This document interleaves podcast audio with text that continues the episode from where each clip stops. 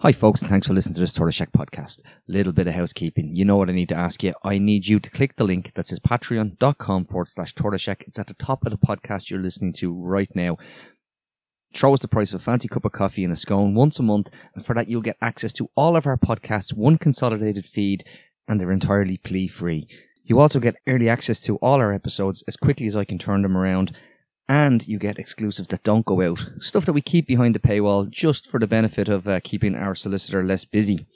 So if you like what we do and you get something out of it, help keep the mics on, the conversations happening, and pay it forward so we can keep it free, ad free, sponsor free, and no need for any editorial control. It's very clear over the last few weeks independent media matters more now than ever, but it doesn't exist without your support. So one more time, patreon.com forward slash tortoise shack. I'll stop rabbiting on. Enjoy the podcast. Hello and welcome to the Echo Chamber podcast. My name is Tony Groves and rejoined by the founder of the Wagner PMC Group, uh, Martin McMahon, General Prigozhin. Listen, we marched our men up to Moscow, got and, you marched, and you marched them back down again. Yeah. the reason I'm making that joke is because one of our friends kindly uh, photoshopped your face onto Prigozhin's passport, and I didn't even tell the difference, Martin. I don't know. Yeah. anyway, look, that's the really bad joke out of the way early. Um, we are re- delighted to be rejoined on the podcast by Sinn Féin Senator Lynn Boylan. Lynn, thanks so much for taking time to talk to us again. No, thanks me. It's great to be back on the show. Yeah, no, no. Look, um, there's there's a bit we want to cover, and we might as well start um with a couple of things that are cl- close to your heart. I want to talk about the environment predominantly, if that's okay with you. Uh, but I suppose I have to I have to open with uh, more and more we hear Sinn Féin are preparing for government, and more and more we hear that they're they're uh, they're they're trying to live the best of both worlds when it comes to climate in terms of the, your policies. Should you get into government, and the criticism is that you, you wouldn't enforce the, the policies that are uh, being put in place by the current coalition. What say you of the criticism that that Sinn Féin continually get, uh, including from some people in the environmental movements who think you're a little bit weak when it comes to some of these policies, Lynn? I, I don't accept it. And I think that it's, look, that's a pol- political opportunism for opponents to, to try and have a go at you. But I think if anybody goes on and looks like Darren O'Rourke is a newly elected TD, and if you look at the amount of policies he has produced in the last, and for someone who, you know, could go into a new brief and get themselves landed straight away with the, the carbon budgets and the Climate Act. Um, you know, we've produced a new retrofitting policy document that would actually be far more progressive because a lot more people would get 100% grants than is currently the case, which, you know, got no coverage whatsoever um, by the media. We've also produced an active uh, transport policy document. Like we're we're we're churning stuff out. We're holding the government to account. We're working constructively in the climate committee. Um, but I think it suits certain people to try and, and say that we're weak on climate. Yes, we can always do better. Of course we could.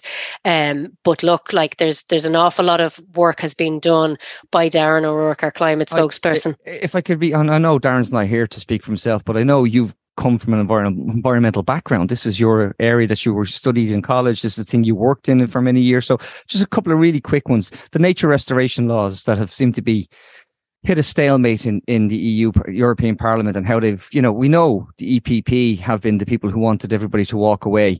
What what's your, your position within Sinn Féin on, on the nature restoration mm, laws? Sinn Féin supports the nature restoration law and will vote in favour of it in the, the Parliament, uh, which is next week. I think the plenary is the 12th of July.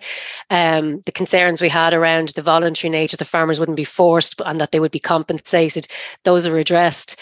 Um, no, we need the nature restoration law. And unfortunately, we've seen a, a campaign of disinformation, both at an EU level, but also at a national level. I mean, the Agricultural Committee uh, there was a speaker who was invited in that was representing the, the umbrella farmers organization in brussels and he had to withdraw his entire testimony to the committee because uh, it was pointed out the inaccuracies that were in it. That got very very little coverage uh, in the media. I think again it was you know it was only the Caroline O'Doherty, the environmental correspondent in the Independent, who covered that that retraction. Um, and I, I put that up to the the IFA and the ICMSA when they came into the climate committee, you know, and I said, like, if you're going to bring witnesses in to talk about a piece of legislation, then you need to be basing it on facts, because there was a lot of scaremongering came out of that agricultural committee meeting. So it's not just in, in Brussels; it's also happening here on I, the ground. I, I accept that, and I'm, I'm I'm heartened to hear your position on that. Where do you stand on Mercosur, the Mercosur deal, Lynn? Because we know you, you yourself were very uh, vocal against CETA, but I see again this week Mercosur has resurfaced in the European Parliament as a topic up for debate again.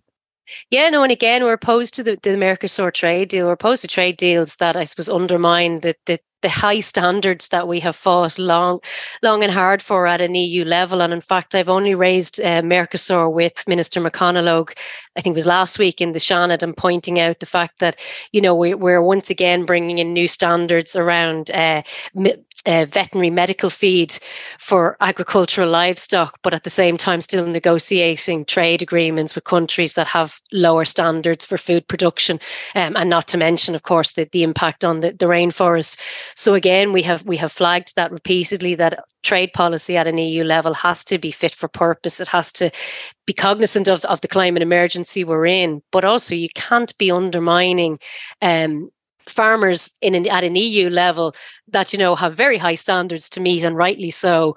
And then you're telling them that oh by the way we're going to bring import food from countries that have lower standards. And, and, and that was the same with TTIP as well and CETA yeah, yeah and I just I agree with you. I just think it's interesting that we see you know a lot of changes coming out. I I, I saw um, Lula's speech about I don't know Martin if you saw it recently where somebody said people had called me a, a communist and a, a, called me a socialist and he went and they meant it as an insult and he smiled and he said it's not an insult. I am a communist and a socialist. Um, you know, so so I'd imagine there's there's changes afoot there on on the on the Latin South American side as well. Um, I just want to be very very so right let's let's before we get into the to the to the to the bill that you're bringing to the floor on wednesday um the actual Sinn Féin itself obviously is now the largest party in the country, and there's no two ways about it. We keep being told we've three medium-sized parties. Not necessarily true. We kind of have one one sort of semi-large party and two medium-sized parties, and and that's that's been fairly standard.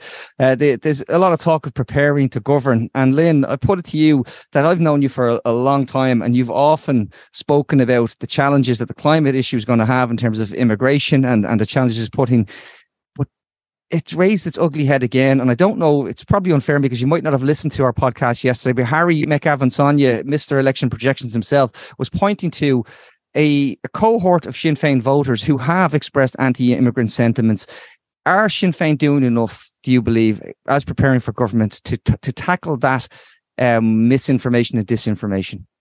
I think we are. Um, it's it's a challenge for any political party, and and the need to really show political leadership on this issue. Um, but I think that the, the difference for Sinn Féin, and if you notice, a lot of the far right parties are are targeting us and not targeting the government parties and they're doing that for a reason because they're going into communities where resources are scarce uh, where there's a lack of facilities and they're trying to i suppose create a split or a, a, division that you know somehow people who are coming here for a better quality of life or are fleeing war are, are the, the the threat to the facilities or the lack of services or the lack of housing instead of the government policies that are actually responsible for it.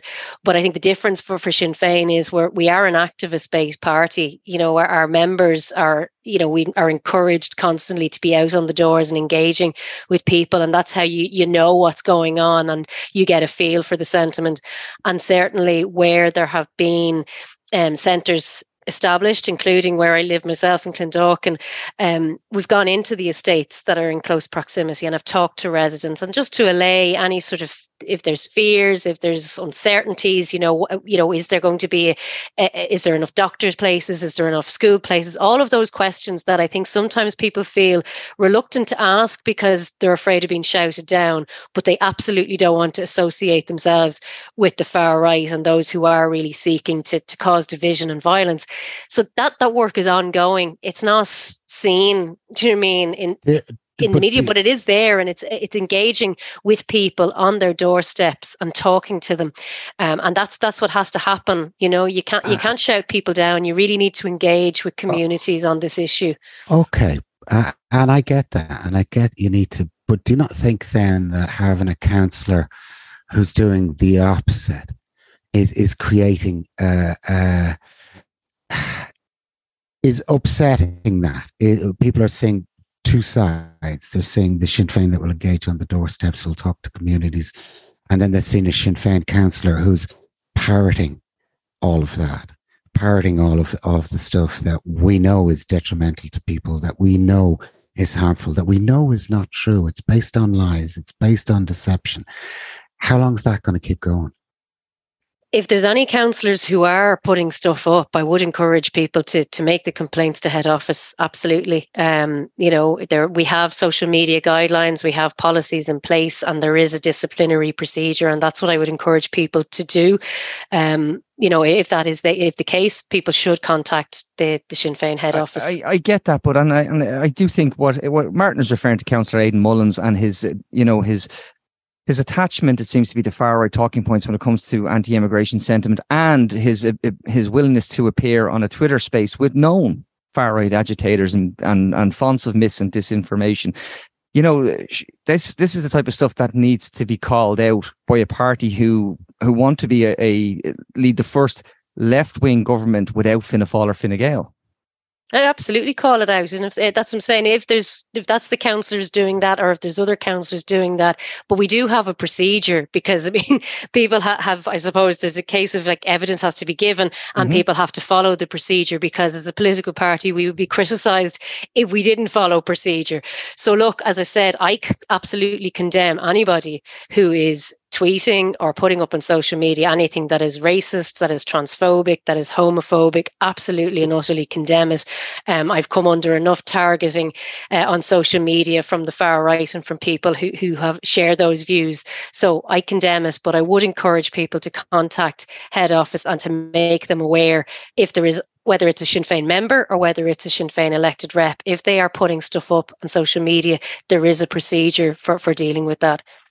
Yeah, look, I, I, I, again, I'm glad you, you've been so categorical, and you always have been. So, um, we, this isn't something that we we thought we talk about, but it, it is timely given given the situation. And again, the fact that Sinn Féin consistently are the largest party in all the opinion polls. Let's get to the to the to the meat of what we're here to talk about. Yet again, uh, neoliberal capitalism has a way of uh, chewing us up and spitting us out. And you are trying to introduce legislation to stop part of the throwing it out part, uh, Lynn, and maybe give um, listeners an idea of what of what the legislation is uh, before, because I've, I've I've several notes that are kind of jaw dropping, but I'd like to get your take first, please.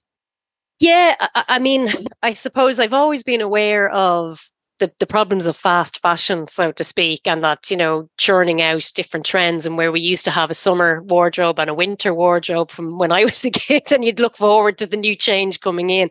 It seems that there's constantly new ranges of clothes, uh, you know, all, all throughout the year.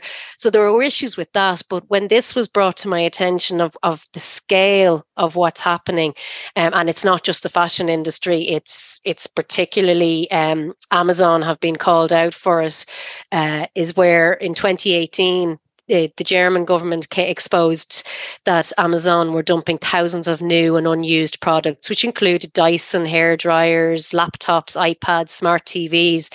That then followed with another uh, undercover expose in France in 2019, and they found that up to 3 million products had been dumped in the course of a year in, in the French so called fulfillment centers. And then in 2020, we had a, another uh, undercover report which found 130,000 items were dumped in just one week in again a British uh, fulfillment centre. So uh, obviously Ireland now has its first fulfillment centre. It opened in October uh, last year it's great it's, to create. It's bigger, it's bigger, than it looks bigger than bloody Limerick when you go. If you ever drive by it, it takes about an hour just to get past the place. It's six hundred and thirty thousand square feet, and Monster. according to Amazon's own website, it says you know there's millions of items to be picked, packed, and shipped to customers. Um, but the the model, the business model, and again, it's not just Amazon who does this, but I suppose given the scale of Amazon means that the scale of, of the practice is much bigger, um, is that they they rent their shelf space to external merchants. And there's a point in time, if you don't shift those goods quickly, they basically become more expensive to store than to actually uh, destroy. So th- there's something wrong with the system where it's a cheaper business model to literally take brand new TVs, laptops, iPads, and to put them straight into either landfill or incineration. Um, and that's what's happening. And we don't know if it's happening in Ireland, yes, but given that all of these exposes have happened across other, you know, European countries, uh, it's more than likely that it is happening uh, or it is going to happen. But as I said, it's not just Amazon. Burberry were called out for doing it. Uh, Cartier, H and M, Zara. Um, it, it's a business model. It's the idea is you overproduce, and then if a product doesn't sell as successfully as you thought it was going to sell, or you want to maintain the exclusivity of a product, you just destroy it and move to the next item. Um, and if you think of all of the resources that go into Staggering. producing it, and particularly with electronic goods, we have all those finite precious minerals um, that we need desperately need for the transition, we have to look after them and make sure that we're we're saving them for the use, right purposes and not putting them straight into landfill. How do you propose to do that, Lynn? So when uh, Germany attempted to, to legislate for it, but France have gone a step further and they've literally introduced a ban. So if any company is found to be dumping unused new items, um, they will be fined. And our bill now is is kind of mirroring what France has done. So it would be illegal for any company to just put, you know, if it's something is unused, undamaged, uh, it's illegal. It would be make it illegal for them to dump it. And if they is, were caught doing it, they would be fined. Now, there's been pushback. Well, we, we tried to reason with the Minister Ossian Smyth at the time of his circular economy bill because this is exactly in keeping with the circular economy. We need to keep all of our resources in a loop and not going uh, into incineration or landfill. So we brought it forward as an amendment then, and unfortunately he he refused to accept it. He said the EU would address this issue. We were like, yeah, but the EU legislation, as we've seen with the nature restoration law, it can be quite controversial. It's the lobbying is enormous at a Brussels level. It's also very, very slow. So, you know, you could take years for this to progress, which is why France has said, look, we'll work with the EU to get an EU wide ban. But in the meantime, we're bringing in our own legislation. And that came into effect in 2023. So we could be like the French and actually just take leadership on it, or so no as, as, the Green Green Minister no, saying, sit back and wait for the EU no, to deal with it. No Smith different to the smoking about. ban. We could be the first, or we could be the second, third to move on the smoking. We didn't wait then. No, it's about just showing that leadership, uh, and and it is unfortunate because the circular economy bill was the perfect place to do it, but we've now got time this week uh, for a private members bill with the Sinn Féin Seanad team. So we've decided to, to give them a second opportunity to, to act on it. Just on the um, on the opportunity here to, to, to move, we're talking about like 130,000 items per week in, in one in one fulfillment unit, which I find quite a strange term yeah. anyway. Um, but you know, um, dead zone we could was another word for it possibly but nonetheless um at the end of the day you know we know the damage a company like that can do and but the carbon footprint of of building these products and then destroying these products is immense. Are we monitoring that at all not at all in Ireland. No, we've no idea of the scale. Other countries, you know, have estimates on on what uh, amount of stuff goes into landfill, you know, but we do know if we look at just averages, because the online sales model, which of course we're all I'm sure you buy stuff online, I buy stuff online. The problem with it is that when things are returned, the companies aren't built to deal with returns so it's easier for them to just put it straight into incineration and you know and that's no excuse because they're working on a business a very profitable business model then they have to make sure that the business model is fit for purpose across the entire length of it. So we know that about 25% of items returned through online shopping go straight to being destroyed. Um, when you look at, at, textiles, that goes up to between 30 and 50%. But we don't we don't have the figures for the scale of it in Ireland because it's not tracked. But we can only work off that where it would be similar to the EU average. So yeah. it's about 25% of items that are bought online. I don't know if we can all hear our granny in the in our ears saying that's a criminal waste, but you know, grannies across the country would have said that for years for far less waste than that is. You know, I mean, and even seems. Sorry, go ahead, Mark. It, it seems very sensible It doesn't seem unsensible to to work at this, to pass something. It seems sensible to move now. Do you have any sense of why they won't move now? I don't, I don't know. I mean, when we we brought forward the amendments and I wrote the the opinion piece in the Irish Examiner, I was contacted very quickly by the lobby group that represents Amazon in Ireland to say they would love to sit down and discuss the bill with me. Um, I said, why don't you just set down in writing what your concerns are and then we'll see if there's any point in having a meeting. So if they were that quick to uh, to contact model, me i think just, that that's part of the problem is that they have the ear of government parties that they don't want anything that interferes with their their profitable business model. well, and, and their as, business model is actually changing at the moment. They're they're now trialing people coming to collect stuff rather than them going to deliver stuff. And that's a whole game changer that nobody has talked about within that industry. You're adding more carbon miles, you're adding a lot more carbon miles. So, you know, the model itself is changing. The model itself doesn't satisfy stakeholders the way it is.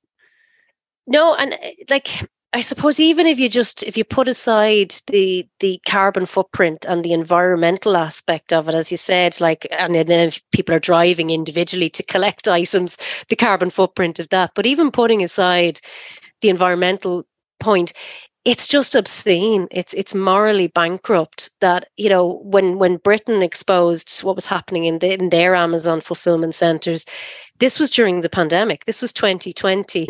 They were dumping laptops and iPads straight being destroyed in boxes when kids hadn't got computers to do online yeah. homeschooling and that's do you mean so there's just it the whole system the, the estimate just, was the estimate was that less than 20% were marked for donation wasn't it yeah I mean, yeah, so, so, and, so they would say it's just too complicated to yeah. do the donations. And I mean, uh, personally, well, well, what I oh, hang on, Lynn. If it's if they can get if they can drop me a book that I that I bought online, um, you know, and and I and I'm not even in my same house tomorrow, they'll drop it to the other house that, that, that I'm visiting my mother's or something, and they can do that at, at the drop of a hat. They can get a bloody laptop to to um a kid in in a. I'm, I'm sorry to say this, but a kid who who's probably in a bed sit, you know. Yeah, I mean, but I, I, suppose what I don't want, what I wouldn't like to see happen is just that they would continue with the business, yeah. but that everything would go then to donations because donations are great and especially for for electronic goods.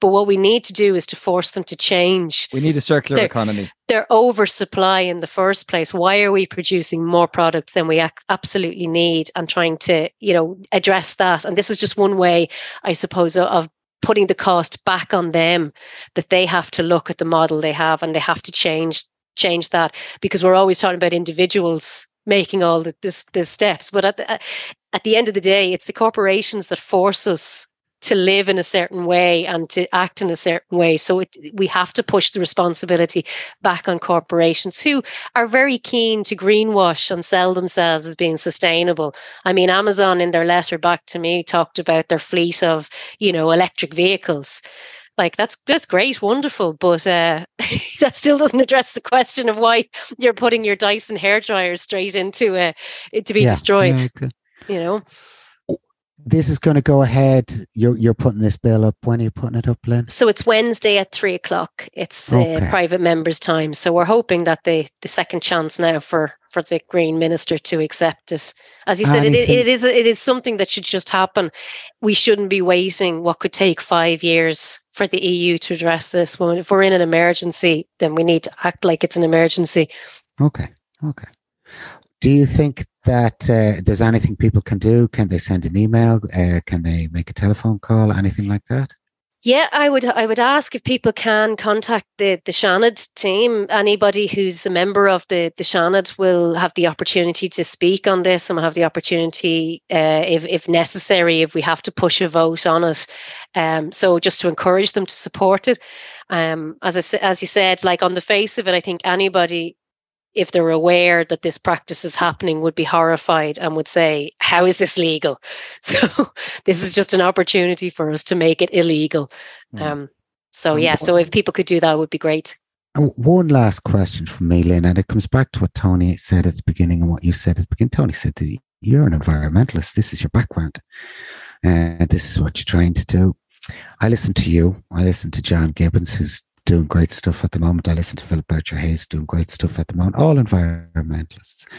And you've said it's very hard to get traction in the media. And considering where we are with our national broadcaster at the moment, do you think the lack of coverage of climate issues. Really, really uh, no I need, I need to interrupt and say this this episode of echo chambers brought to you by toyota uh, avensis and if we, and i'm getting, ah no it'd have to be an suv yeah yeah no, no but, yesterday but yesterday's was brought to you by the volvo XC90 you know? Do, do you think the commercial element of our national broadcaster is damping down what we need to be hearing about the environment a hundred percent. And actually, the climate committee had RTE in before them a few months back, and we were raising that those very points with them. That you know you can have a radio show that might cover something about the climate emergency or the biodiversity emergency, and then it goes to the ad break, and the ad break is advertising you know oil boilers or an SUV car. or saying like there is a direct conflict of interest, and that the, the the public broadcaster needs to be the one leading by example. That was before we've seen all that's come out over the last couple of weeks. So we were actually only talking about in my office about revisiting it and going back to the climate committee and saying that we need to to be challenging it. And and just for any presenters who have these, whether they're private deals with car manufacturers, all of that should be disclosed. I mean, that should be there should be a declaration of interests of presenters, but certainly current affairs event presenters, you know, if they're being sponsored for cars that are mm. helping to damage the environment. Now, I, I know you've just pulled the trigger on Tony, who will tell us about people who've lectured for for a given speeches for oh, look, Lockheed Martin and yeah, and yeah. stuff. You know, it, I mean, this is pervasive. It's, it's, pervasive. It's hugely pervasive. I got accused of misogyny recently, where after I spent, I have spent literally months of, of pointing out to people who attended those events sponsored by Lockheed Martin. Particularly, I was upset about Kieran Cuddihy of, of, of Newstalk because he has a national radio show. That's what he has. And he had that. And it was, it was, a, it was an event to try and get Ireland to, to talk about NATO. And then someone, um, Brigid Laffan, accused me of hmm. misogyny because I, I pointed out that she was also a speaker at it. And I just thought, this is it. This is where we're gone to now.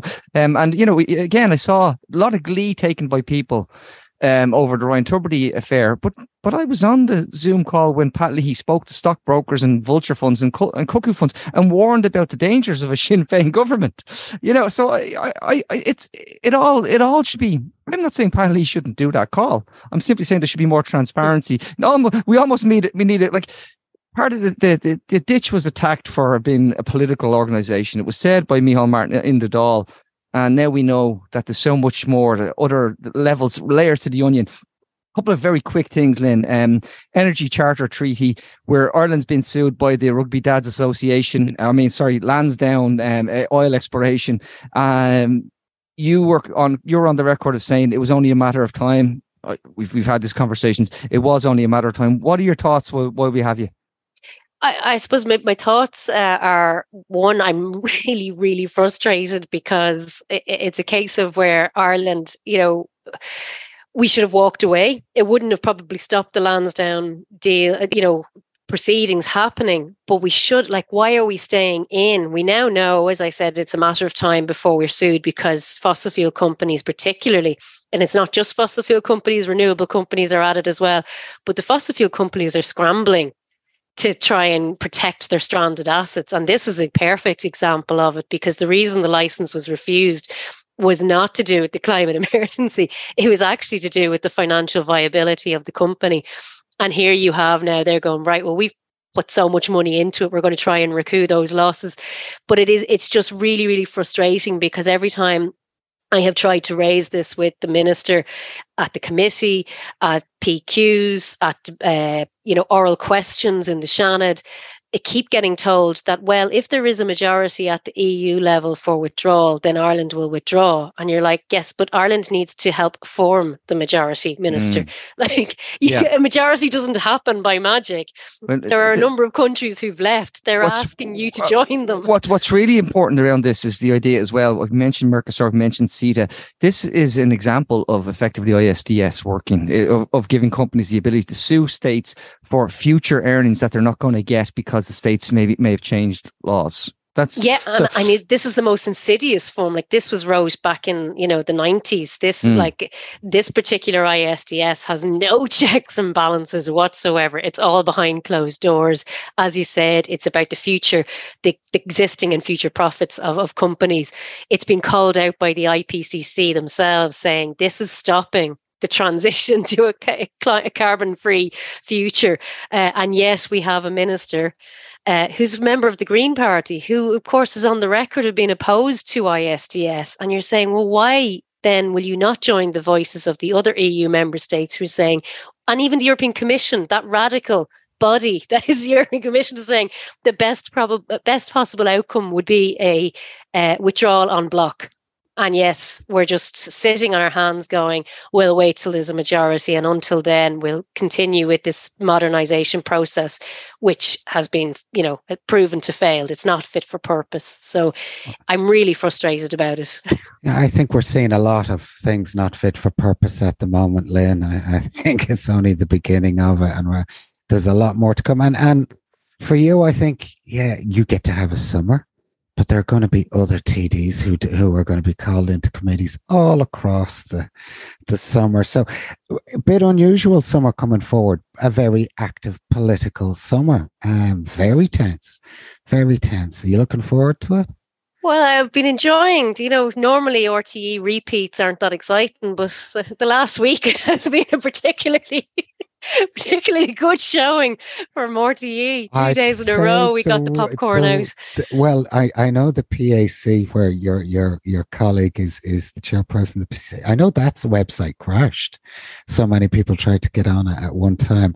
I don't ever remember RTE crashing except Oh, hang on. bloody You, you've never useless. you, you've never tried to use RTE player, so I You've know. just exposed yourself as never having used the Yeah. RTE player. But uh, no, I, I have, and I gave up on it for ages because the one thing it could do really well was show ads, Yeah. and that's all. It, and isn't that really kind of a, uh, uh, where we're at with RT? We can do ads re- fucking well, but The- everything the- else is a disaster. the- a the, uh, the the former director general Dee Forde made the comment that she thought the RTE player previously Simon McGarr pointed this out in an article recently that she thought if the if the RTE player worked very well, people who are that eighteen percent of people who don't pay the TV license would be getting RTE and not paying the TV license by using this. So there was an element of that as well, you know. Look, we better we better wrap it up because we've gone a lot longer than this. There is one piece of good news, and it's actually good news and and bad news. So uh, as as many you wouldn't know this, right? But the the Saudi Arabian Wealth Fund,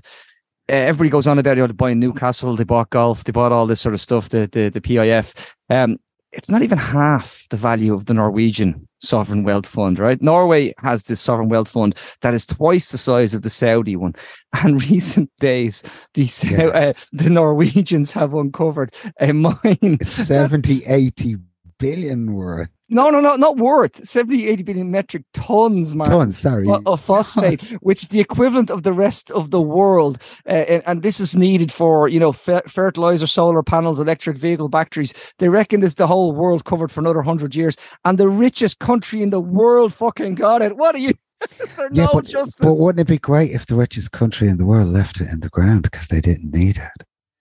I think it'd be great if the richest country in the world gave it away for free. They don't need it. They have enough bloody money. well, shouldn't- yeah, yeah, yeah. Might yeah. explain why the Orkney Islands are looking to rejoin Norway. Oh, unbelie- unbelievable! Yeah, we're all looking to join Norway. aren't Yeah.